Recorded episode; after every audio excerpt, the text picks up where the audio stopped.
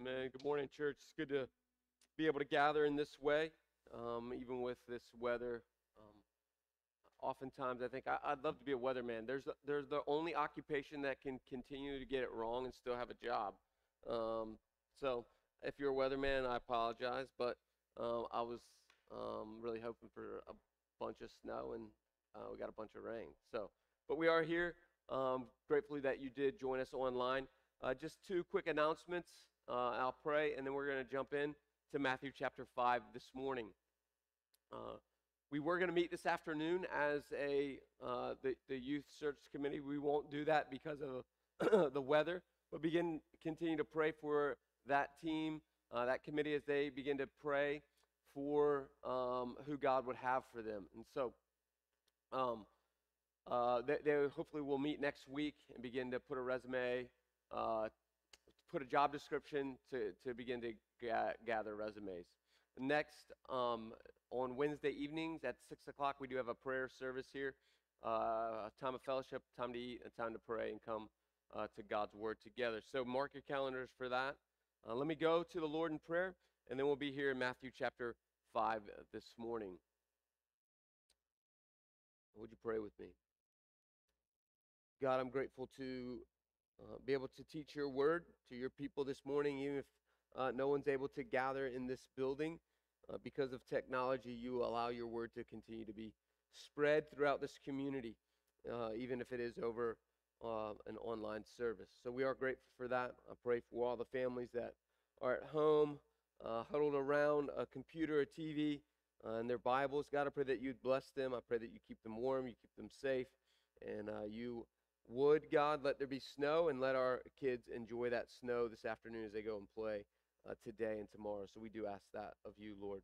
Now we come, as we've been coming for the last several months, we come and beg you, God, for wisdom uh, as we begin to go and search for the person that you would have for us as our youth uh, pastor. We, we pray, God, that you are already working in them to get them ready for us, and you have been working in us to get us ready for them. And God, that you would use that person, God, to take your word to the hearts and lives of students uh, to glorify you, to be, bring transformation to them, and then send them into a world, uh, as we'll look this morning, to be the salt and light. God, we, we pray for that. We pray that these students in this church, God, would love you with all their heart, mind, soul, and strength.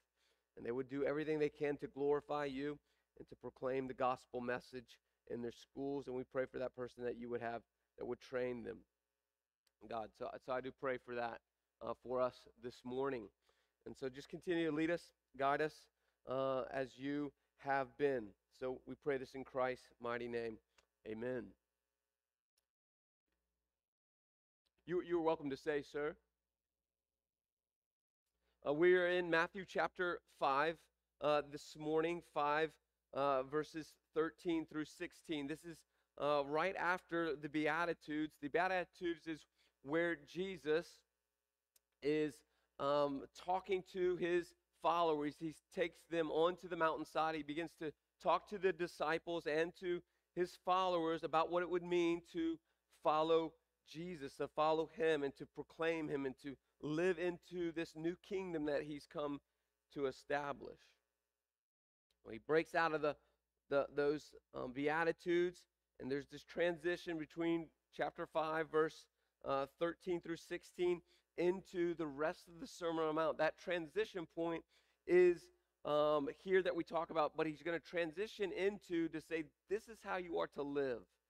Um, but he's going to first tell them how they are to live uh, in the kingdom. Many writers say this about these few words, these few four verses. They call it the influence uh, passage, or to for us to be influencers.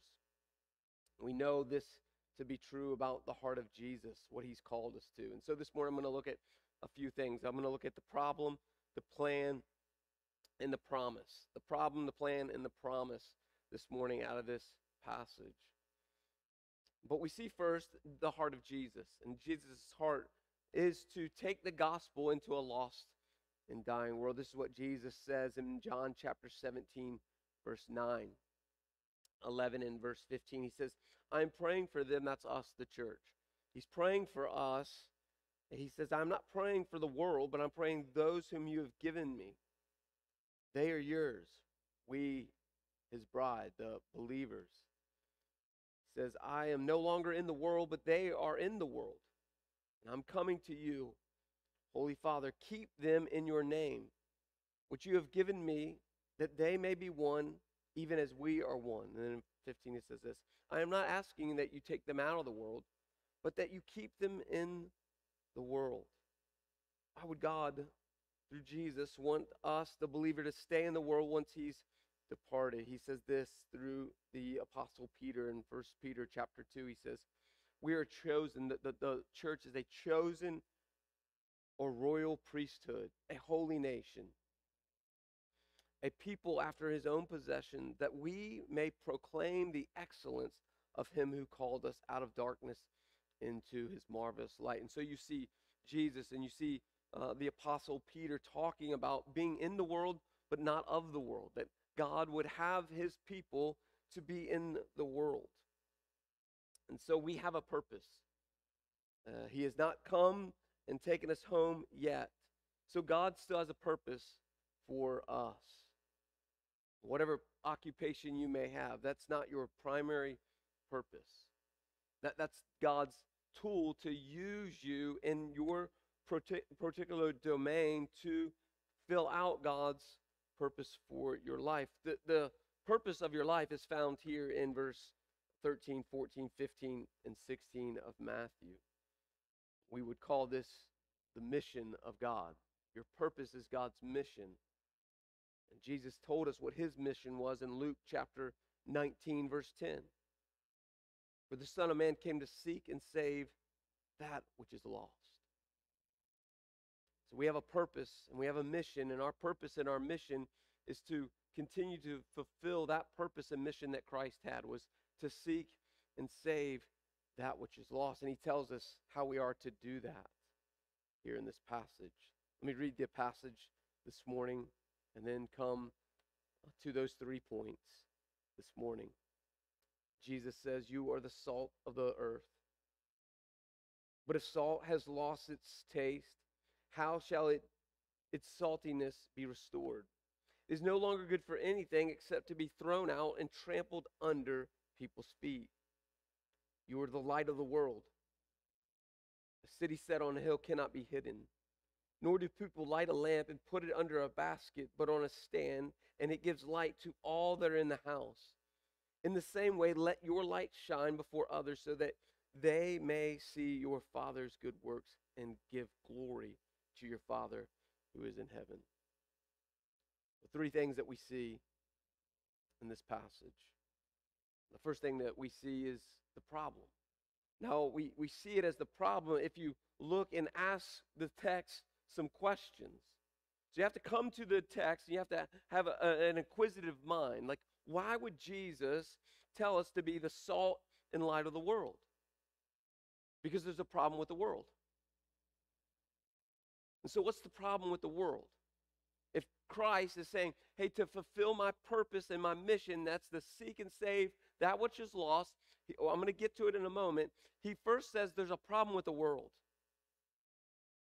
So, what's the problem with the world? Two things that we see because he uses these two um, two nouns, these two things that he calls us to, to be salt and light. And so the two things that we see, there, there's many more, but just in this passage is this. The two things that we see in this passage that are wrong with the world are this it is corrupt and it's dark. The corruption is why he has, tells us to be salt. I'll get to that in a moment. And then he says to be light because we're in a dark, dark place. Jesus really did see the world for how the world was. Remember what Jesus said in Matthew chapter 9, verse 36. When he saw the crowds, he had compassion for them. How come? Because they were harassed and helpless like sheep without a shepherd. Paul understood the world that he lived in when he said this to young Timothy in, in 2 Timothy chapter 3, verse 13. He says, while evil people or impostors go on from being bad to worse, deceiving and being deceived. You see, all throughout the New Testament, the New Testament writers understood the world they lived in. It was corrupt and it was dark. Do we believe this morning? Do we really believe that we live in a dark and corrupted world? Do we believe that? Because if we believe that, then we're going to take this passage and we're going to take it very serious. My great fear for us, the American church, is we say we believe it, but our actions don't really confess what we say we believe. I would say we're so much and so often like those Pharisees. We would say we're not really that bad. They're that bad, but we're not that bad.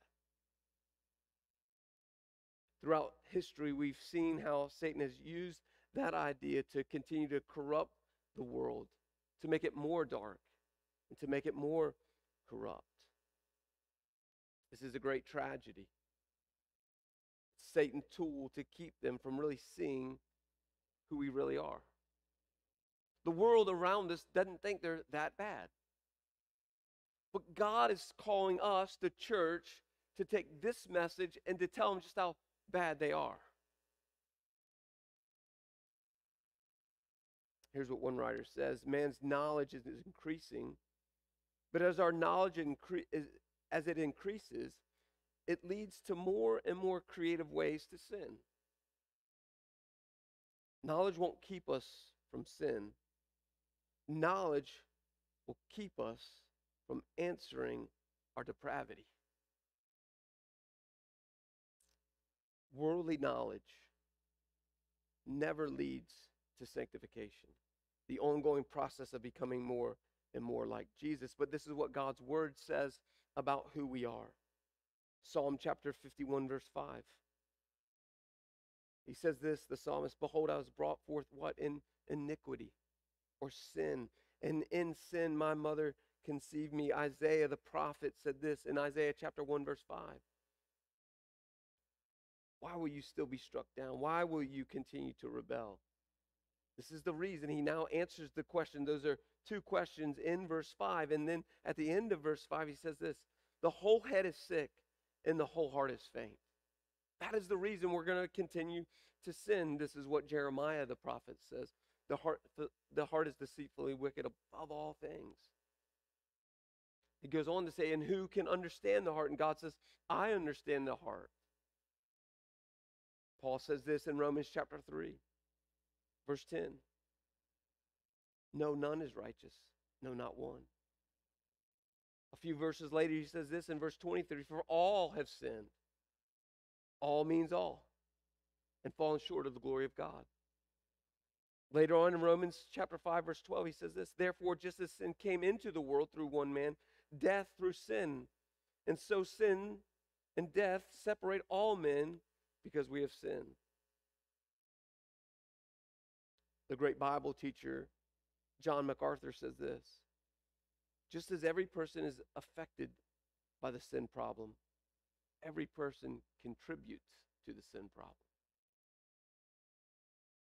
So, do we this morning believe what Jesus says that the world is both corrupt and dark? Because if we believe that, then we're going to take what he calls us to do. He's going to take uh, and we're going to make his plan our plan.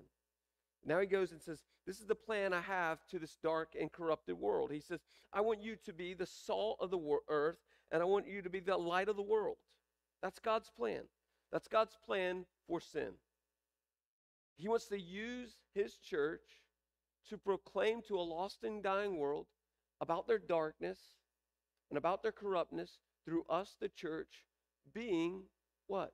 The salt and light of the world. That's his solution to our sin problem, to the world's sin problem. It is to bring redemption to this dark and lost world. Paul says it this way in Ephesians chapter 3 verse 10. So that through the church, that's us, the believer, the manifold wisdom of God might now be made known to the rulers and authorities in the heavenly places. What Paul is saying, he wants the church, the believer, to make God's glory known in this lost world. So, why would he say salt? And why would he say light? If you're a Bible student, you know what salt does. Salt was very, very common in Jesus' day. Salt was used to preserve things. Since they didn't have refrigeration, they would pack it with salt, therefore, they could preserve meats for a long, long, long time. It would be completely covered, and it wouldn't go bad. That's one thing that salt did. The next thing that salt did was what? It would add flavor to food. That's one of the first things you go for when you when you eat bland food. What do you go? You go to the salt first, and then you kind of mild it out with the pepper. What Jesus is saying here is, I want you to, I want you to bring preservation to this corrupt world. I want you to bring flavor to this uh, corrupt world. And then he says this. It's a third thing. What what does salt do? If you eat too much salt, what happens? You get thirsty. So what Paul Jesus is saying is I want you to preserve the world, I want you to bring flavor to the world, and I also want you to bring this place that they want more of what you have. Are they thirsting? Is the world thirsting because of your saltiness to ask for more? Doesn't Jesus say this about himself in John chapter 4? He says to the woman at the well, I'm, I am the well that never draws, runs dry. I am what? Living water. I will satisfy your thirst. But can we, the believer, bring that kind of thirst to a lost and dying world that the only place they can turn to is living water? Not only that, that we're called to be salt, he calls us to be light. What does light do? Light reveals things that are hidden. Right? When you are in a dark place, you take a candle or you take a light or a flashlight to see the things that cannot be seen. I remember one time being in a small village in the middle of nowhere in the rainforest of the Dominican Republic. And I remember looking out on the countryside that evening, and it was pitch black. There was no electricity, no uh, uh, government electricity. But I remember seeing throughout the, those uh, countrysides that, that evening just one light, two light, three light. It was just one candle. But in the midst of the darkness, the blackness of what was happening, you could make out, just like Jesus says, you cannot hide a, a city on top of a hill, nor can you hide a small uh, home of a village on the side of a mountain. And so, what Jesus is saying to us is would we be the light of the world to go and reveal the sin that is in them to them? This is what Paul says in 2 Corinthians chapter 4 verse 6. For God, who said, "Let light shine in the darkness," has shown in your hearts to give the light of knowledge of the glory of God in the face of Jesus. We that light to this dark, dark world. Two questions. Are you God's salt and light? Are you God's salt and light to prevent corruption? And are you God's light to help show and reveal his truth to lost people? Now, why does he say we are to be the salt and we are to be the light? Here's the purpose or the promise of that. It's found in the very last verse here in verse 16. He says, In the same way, let your light shine before others. How come? So that they may see your good works. So Jesus says, Let your light shine. Let your salty lives be known to others. Let your good works be seen by lost people. So I'd ask first, is your good works being seen by lost people? And then he says, This is the reason we want our good works to be seen. Because we want those that see our good works to what? Give glory to your Father who is in heaven. You see, we live in a dark and corrupted world. God's called us through Christ Jesus to be the salt and light of the world. How come? So that the world would give glory to God through their salvation. God wants to use the church to continue his mission to seek and save that which is lost. Will we, church, be the salt and light of the world? Let me pray for us.